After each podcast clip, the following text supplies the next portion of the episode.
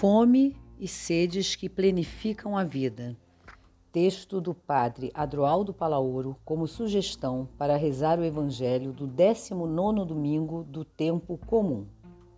Evangelho de São João, capítulo 6, versículos de 41 a 51. Eu sou o pão da vida. João 6, versículo 48.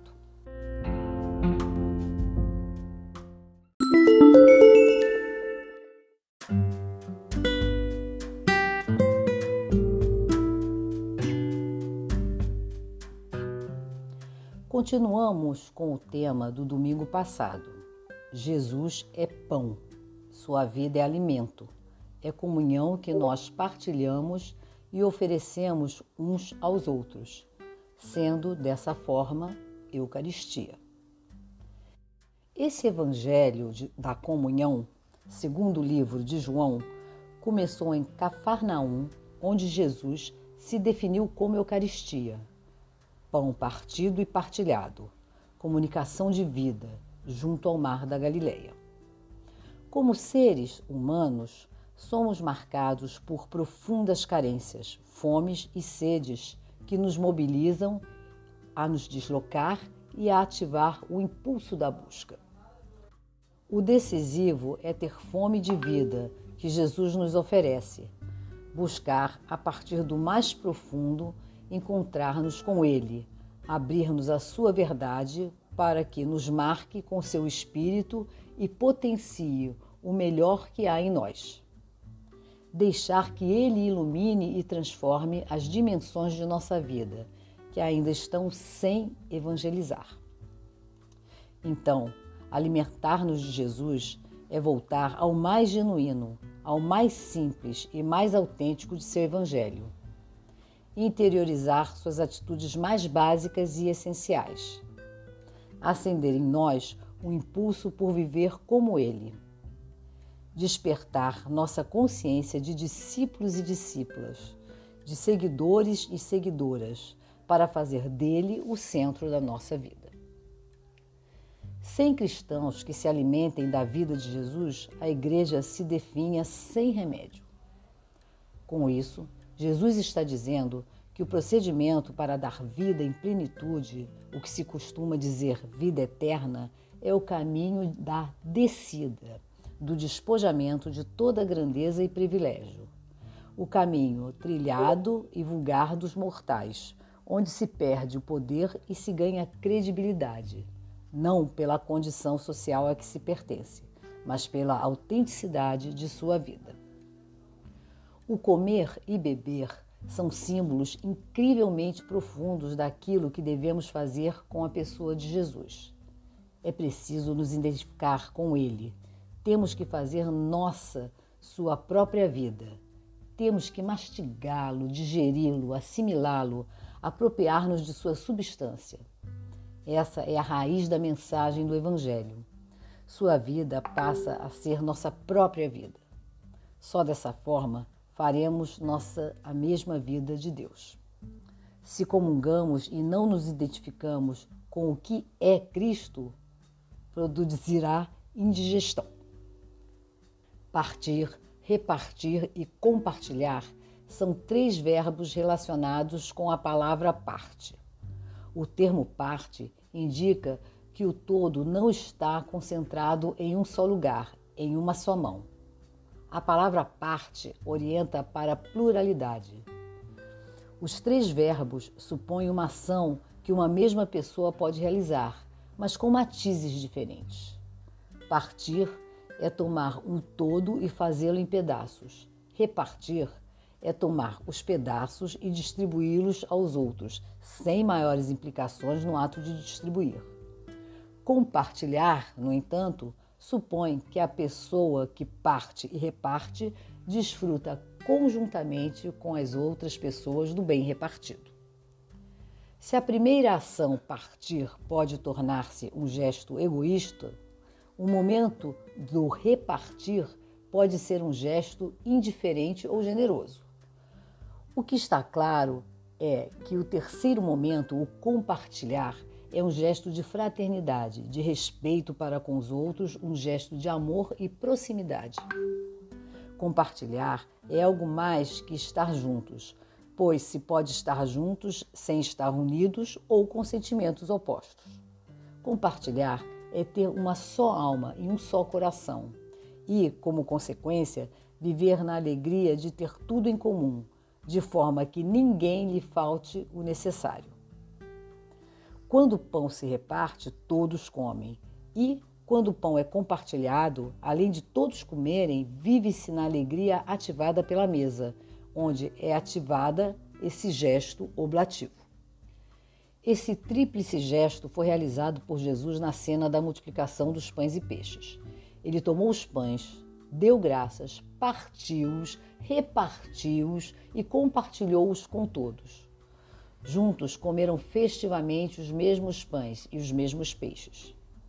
Nesse gesto de partir, repartir e compartilhar o pão, Jesus estava apontando para uma realidade muito mais profunda e vital, pois no pão era o mesmo Jesus que se partia, se repartia e finalmente se entregava aos seus, compartilhando sua própria vida e unindo sua vida com a de seus seguidores.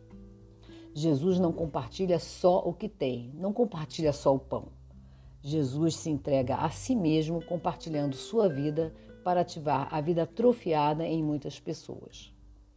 Aqui revela-se o pleno sentido dessa forte expressão de Jesus. Eu sou o pão vivo descido do céu. Quem comer desse pão viverá eternamente.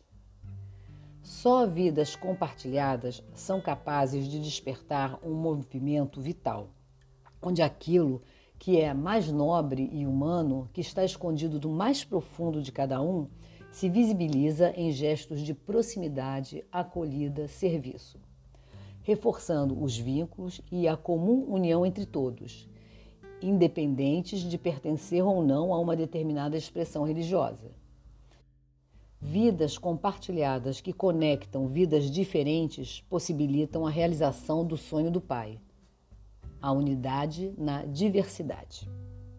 Aqui está o gesto que revela a verdadeira identidade dos seguidores de Jesus. É impossível ir mais além do compartilhar.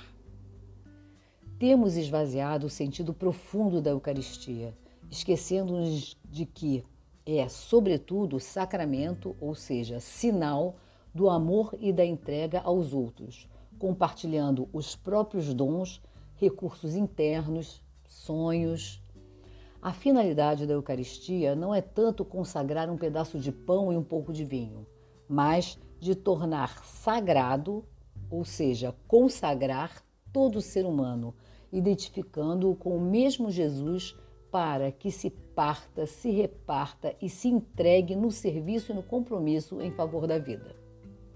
Sem compromisso com a vida, a Eucaristia torna-se estéril, um gesto piedoso desencarnado, longe daquele que partiu, repartiu e compartilhou sua vida em favor de todos. E o pão que eu darei é a minha carne dada para a vida do mundo. Isso está escrito no versículo 51. Essa é a verdade radical do Evangelho.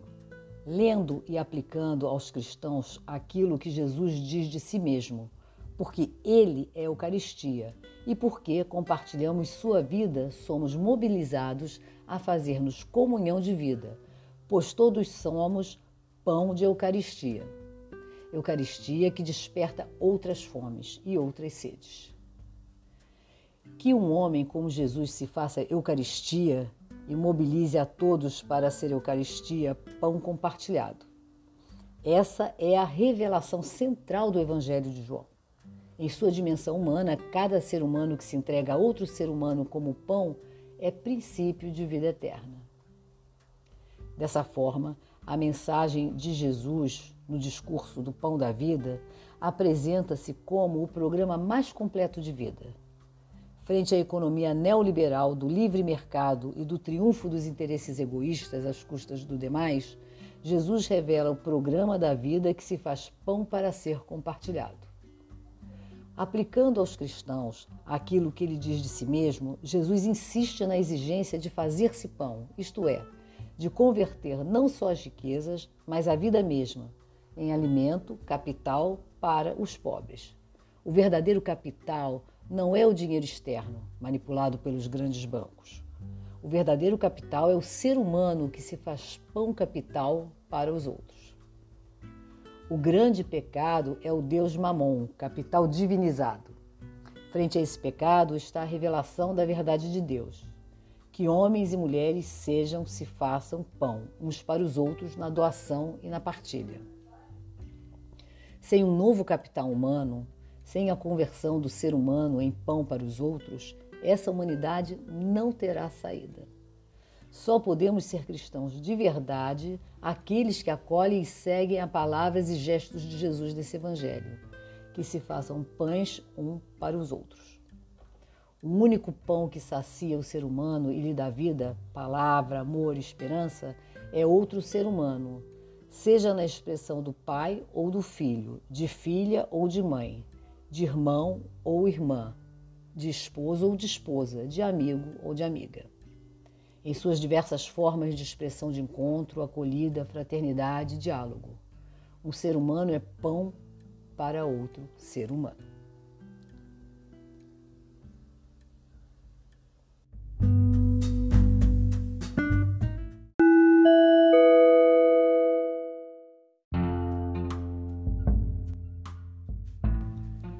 Pontos para a oração. É no mais íntimo que experienciamos o verdadeiro encontro com aquele que se fez pão de vida e vinho de salvação.